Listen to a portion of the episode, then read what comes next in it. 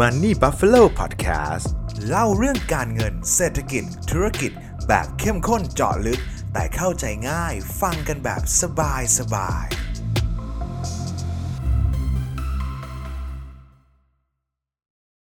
ย้อนกลับไปเมื่อ 30 ปีที่แล้วนะครับเศรษฐกิจของไทยเราครับเติบโตกันเป็นหลัก 10%ต่อปีเลยนะครับซึ่งเรียกได้ว่าเห็นกันชนชินตานะครับแต่แล้วเวลาผ่านมาจนถึงทุกวันนี้ครับเศรษฐกิจของเรา GDP เติบโตเพียงแค่ 3-4%ต่อปีเท่านั้นครับและในปี 2022 เนี่ยครับนักวิเคราะห์หลายสำนักครับคาดการณ์กันว่าเศรษฐกิจจะเติบโตต่ำกว่า 3%ต่อปีเลยนะครับภาวะแบบนี้ครับเขาเรียกกันว่าวิกฤตต้มกบครับแล้วไทยจะกลายเป็นกบตัวนั้น และถูกต้มตายไปในที่สุดหรือไม่ในคลิปนี้ครับผมสรุปให้ทุกคนฟังเรียบร้อยแล้วนะครับ จะเป็นยังไงไปฟังกันเลยครับ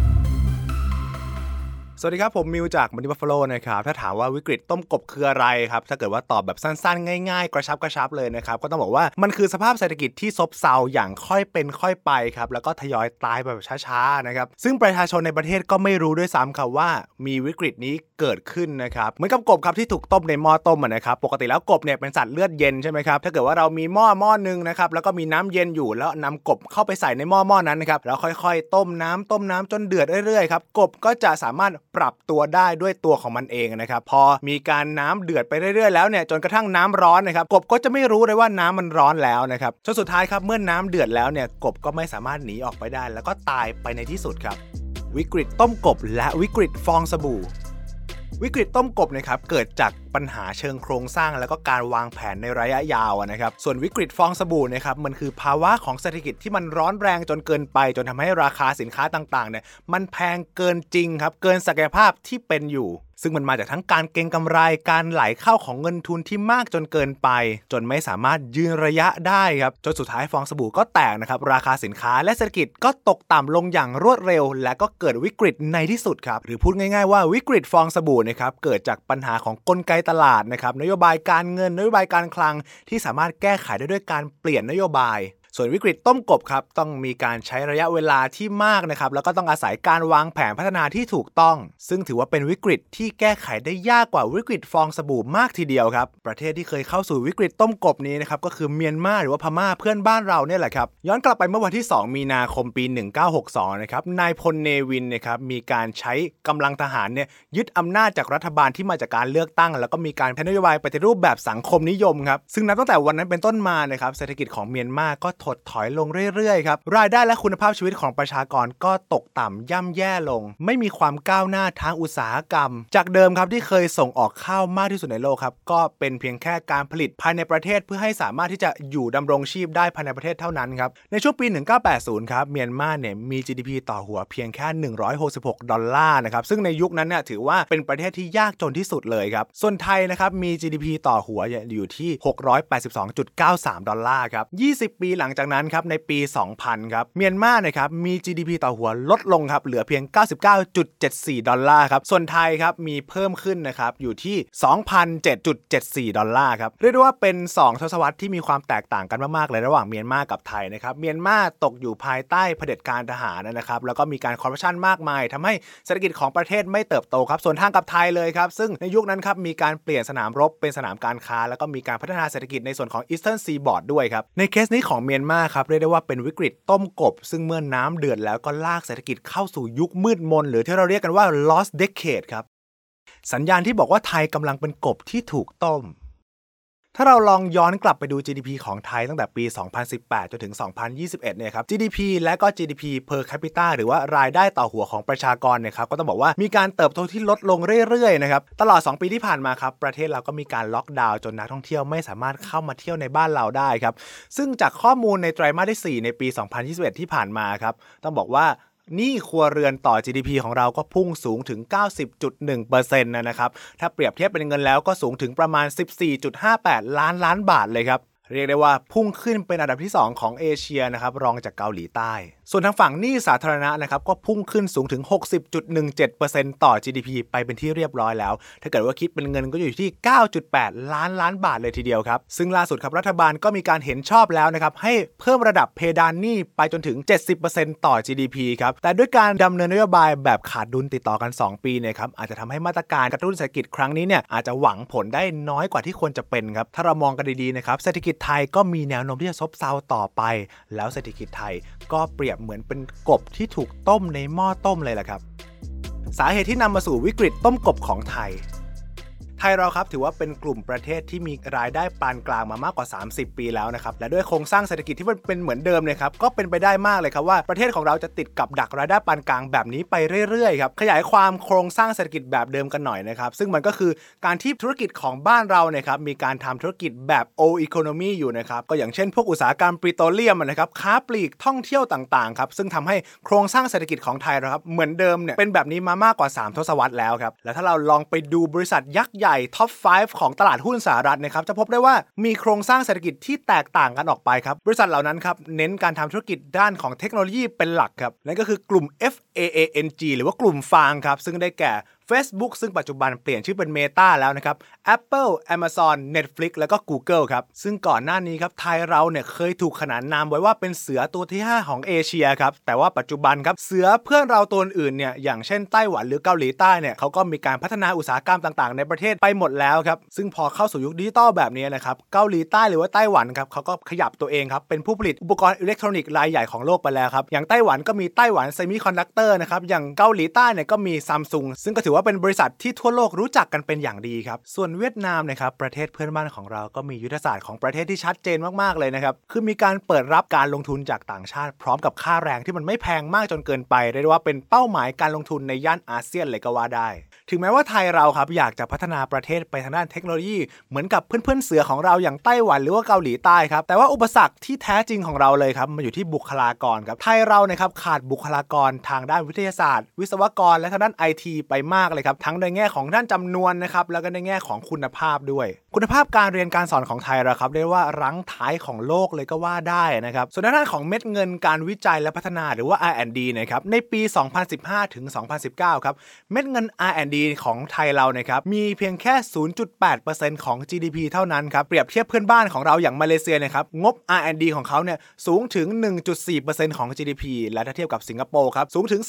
2.1%ของ GDP เลยครับ ซึ่งโอเคครับว่าไทยเราอาจจะไม่ได้สามารถวิจัยและพัฒนาเองได้นะครับ แต่ว่าก็ต้องได้รับการถ่ายทอดจากต่างชาติใช่ไหมครับ แต่กลับกลายเป็นว่าตัวเลข FDI หรือว่า Foreign Direct Investment นะครับ กลับลดลงอย่างต่อเนื่องด้วยเหมือนกันครับ ผมพามาดูตัวเลข FDI กันหน่อยนะครับซึ่งเป็นตัวเลขที่ไม่ได้นับภาคการเงินและก็ภาคอสังหาครับ ในปี 2010 ถึง 2014 ครับ มีเม็ดเงินไหลเข้าเนี่ย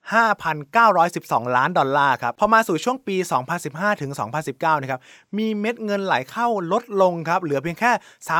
3,662.4 ล้านดอลลาร์เท่านั้น เรียกได้ว่าสวนทางกับประเทศเพื่อนบ้านอย่างเวียดนามเลยครับที่มีตัวเลข FDI ที่เพิ่มขึ้นครับ นอกจากนั้นครับยังมีอีกหนึ่งรากเหง้าที่สำคัญของบ้านเราเลยก็คือ โครงสร้างอุตสาหกรรมในหลาย ๆ อุตสาหกรรมของบ้านเราเนี่ยครับมีลักษณะเป็นผู้เล่นน้อยราย หรือบางอุตสาหกรรมเนี่ยก็ถึงขั้นผูกขาดเลยครับนอกจากอุปสรรคในการเข้ามาของผู้เล่นหน้าใหม่ในตลาดอุตสาหกรรมนั้น ๆ แล้วนะครับบริษัทเหล่านี้เนี่ยก็ไม่ได้มีแรงจูงใจที่อยากจะเอาเงินของตัวเองเนี่ยไปทำ R&D หรือวิจัยและพัฒนาต่างๆนะครับเนื่องจากว่าเขาเนี่ยมีความเสี่ยงที่จะล้มเหลวในการทำ R&D นั้นๆครับซึ่งสู้เอาเงินของตัวเองเนี่ยไปพัฒนาต่อยอดธุรกิจที่ตัวเองมีความได้เปรียบ แล้วก็พยายามที่จะสร้างอำนาจของตัวเองให้อยู่ในตลาดนั้นๆ เพื่อได้กำไรที่มากขึ้นจะดีกว่า ส่วนทางฝ้าของสตาร์ทอัพครับซึ่งเหมือนเป็นความหวังของการสร้างนวัตกรรมใหม่ๆ นี่ไม่ต้องพูดถึงเลยนะครับ เนื่องจากว่ามีความเสียเปรียบในหลายด้านเลยครับ ทั้งเรื่องของกฎระเบียบต่างๆนะครับการจ้างแรงงานการจ้างคนทำงานจากต่างประเทศรวมถึงภาษีต่างๆเนี่ยครับก็มีความเสียเปรียบ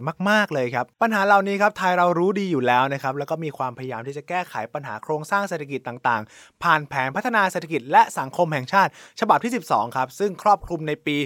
2560ถึง2564ครับซึ่งผมจะพามาดูนะครับว่าการแก้ไขปัญหาเหล่านี้เนี่ยผลลัพธ์มันเป็นยังไงกันบ้างครับ ความพยายามแก้ไขครับ ผมขอแบ่งออกเป็น 3 ข้อด้วยกันนะครับ เริ่มจากข้อแรกครับทางด้านการส่งเสริมเสริมสร้างพัฒนาศักยภาพมนุษย์นะครับแบ่งออกเป็น 3 ข้อด้วยกันนะครับในแง่ของการพัฒนาศักยภาพของเด็กปฐมวัย แล้วก็การที่ทำให้คนไทยมีสภาวะสุขภาวะที่ดีนะครับตรงนี้เนี่ยมันดีขึ้นครับถือว่าสอบผ่านนะครับข้อนี้ส่วนในแง่ของทักษะการอ่านครับอันนี้ต้องบอกว่าลดลงเลยครับจากคะแนนสอบ PSIA ด้านการอ่านครับในปี 2558นะครับจากเดิมนะครับมีคะแนนอยู่ที่ 409 คะแนนเนี่ยลดลงเหลือเพียงแค่ 393 คะแนนในปี2561 ครับ ส่วนอีกข้อนึงครับเรื่องของการศึกษาหาความรู้เนี่ยอันนี้ต้องบอกว่าลดลงเลยนะครับซึ่งในส่วนนี้ครับมีการวัดผลจากสัดส่วนการใช้อินเทอร์เน็ตในการหาข้อมูลความรู้นะครับในปี 2560 ครับตรงนี้อยู่ที่ 29.80%ลดลงเหลือเพียงแค่ 11.69%ในปี 2563 เท่านั้นครับทีนี้มาดูข้อ 2 กันบ้างครับในด้านของความเป็นธรรมและการลดความเหลื่อมล้ำในสังคมครับตรงนี้เนี่ยสามารถแบ่งออกได้เป็น 4 ข้อย่อยๆ ด้วยกันนะครับในปี 2562 ตรงนี้ครับมีความตั้งใจเอาไว้ว่าตั้งใจจะลดสัดส่วนประชากรใต้เส้นความยากจนลดลงเหลือ6.24%ซึ่งตรงนี้ถือว่าสอบผ่านนะครับบรรลุเป้าหมายที่กำหนดเอาไว้ได้ แต่อีก 3 ข้อที่เหลือครับ ตรงนี้ต้องบอกว่าสอบไม่ผ่านนะครับ เนื่องจากว่ารายได้เฉลี่ยต่อหัวของกลุ่มประชากร 40%ที่มีรายได้ต่ำสุดนะครับ เพิ่มขึ้นเพียงแค่ 4.6%เท่านั้น ส่วน 3 ประสิทธิ์ความไม่เสมอภาคด้านรายได้นะครับ ลดลงเหลือเพียงแค่ 0.43%ซึ่งยังต่ำกว่าเป้าหมายนะครับ และสุดท้ายครับหนี้สินของครัวเรือน 10%ที่มีรายได้ต่ำที่สุดนะครับ มีแนวโน้มที่จะเพิ่มขึ้นอย่างต่อเนื่องครับ ด้านที่ 3 ด้านสุดท้ายาด้านเศรษฐกิจนะครับแบ่งออกเป็น 3 หัวข้อย่อยด้วยกันนะครับซึ่งก็สอบไม่ผ่านทั้งหมดเลยนะครับเศรษฐกิจของไทยนะครับ GDP ในปี 2563นะครับหดตัวลงถึง 6.1%นะครับจากโควิด -19 ครับส่วนรายได้ต่อหัวของประชากรหรือว่า GDP per capita นะครับก็ลดลงมาอยู่ที่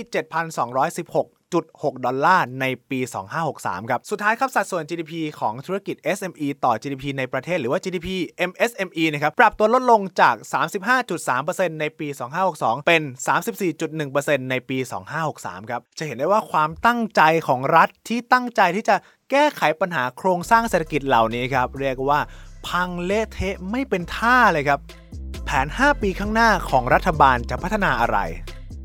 5 ปีหลังจากนี้ครับเศรษฐกิจบ้านเราจะดีขึ้นหรือไม่ แผนงานเป็นแบบไหนก็ต้องมาดูกันที่แผนพัฒนาเศรษฐกิจและสังคมแห่งชาติฉบับที่ 13 ซึ่งกินระยะเวลาตั้งแต่ปี 2566 ถึง 2570 ครับซึ่งเป้าหมายของแผนนี้นะครับผมอาจจะไม่ได้ลงรายละเอียดมากนักนะครับ แต่ว่ามีการสรุปมาเป็น 5 หัวข้อสำคัญมาให้แล้วดังนี้ครับ หนึ่งครับก็คือมีการปรับโครงสร้างเศรษฐกิจให้มีความเป็นนวัตกรรมมากยิ่งขึ้นครับแล้วก็มีการพัฒนาคนให้เข้าสู่โลกยุคใหม่ สามารถปรับตัวให้เข้าสู่โลกดิจิตอลได้มากขึ้นนะครับสก็คือมีการสร้างสังคมที่ให้โอกาส และก็มีความเป็นธรรมกับประชาชนมากขึ้นครับสก็คือมีการสร้างความยั่งยืนด้านการผลิตและการบริโภคที่มากขึ้นครับส่วนข้อ5ครับก็คือสามารถที่จะรับมือกับความเสี่ยงของโรคที่เกิดขึ้นใหม่ ๆ ได้นะครับซึ่งข้อนี้ก็ต้องบอกว่าเกิดจากโรคโควิด -19 ที่เกิดขึ้นในปัจจุบันเลยแหละครับ ถ้าหากว่ารัฐบาลครับไม่สามารถที่จะแก้ไขปัญหาเหล่านี้ได้ทั้งเรื่องของโครงสร้างเศรษฐกิจนะครับการเอื้อเฟื้อให้สตาร์ทอัพหรือ SME เนี่ยสามารถที่จะเข้ามาแข่งขันในตลาดได้นะครับหรือแม้กระทั่งการส่งเสริมการลงทุนด้านอุตสาหกรรม นวัตกรรมใหม่ๆ เทคโนโลยีต่างๆ ใหม่ๆนะครับถ้าเกิดว่าไม่สามารถทำแบบนี้ได้นะครับไทยเราก็น่าจะนับถอยหลังเข้าสู่ยุคมืดมนหรือที่เราเรียกกันว่า lost decade เลยครับ ถึงแม้ว่าจะไม่ได้เลวร้ายเท่ากับเมียนมาครับแต่ว่าอาจจะกินระยะเวลาถึง 1 ช่วงอายุคนเลย ซึ่งอาจจะสูญเสียโอกาสไปมากมายจนประเมินค่าไม่ได้ครับ และนี่คือเรื่องราวของวิกฤตต้มกบที่ผมนำมาสรุปให้ฟังในวันนี้ครับรวมถึงความเสี่ยงของไทยเราที่จะกลายเป็นกบตัวนั้นที่ถูกต้ม แล้วก็ตายไปในที่สุดครับก่อนจะจากกันไปในคลิปนี้ครับทุกคนคิดว่าแผนฉบับนี้เนี่ยมัน work หรือเปล่า สามารถคอมเมนต์มาด้านล่างนี้ได้นะครับแสดงความคิดเห็นกัน ผมและทีมงานทุกคนจะอ่านทุกๆคอมเมนต์เลยครับ สุดท้ายนะครับ ถ้าเกิดว่าใครชื่นชอบคลิปนี้ครับ ฝากกดไลค์กดแชร์กด subscribe เพื่อเป็นกำลังใจให้กับทีมงานของเรากันด้วยนะครับ และถ้าเกิดว่าใครอยากจะรู้เรื่องราวอะไร อยากให้ผมนำเรื่องราวไหนมาสรุปให้ฟัง สามารถคอมเมนต์ด้านล่างนี้ได้เช่นเดียวกันครับและเจอกันใหม่คลิปหน้า สวัสดีครับ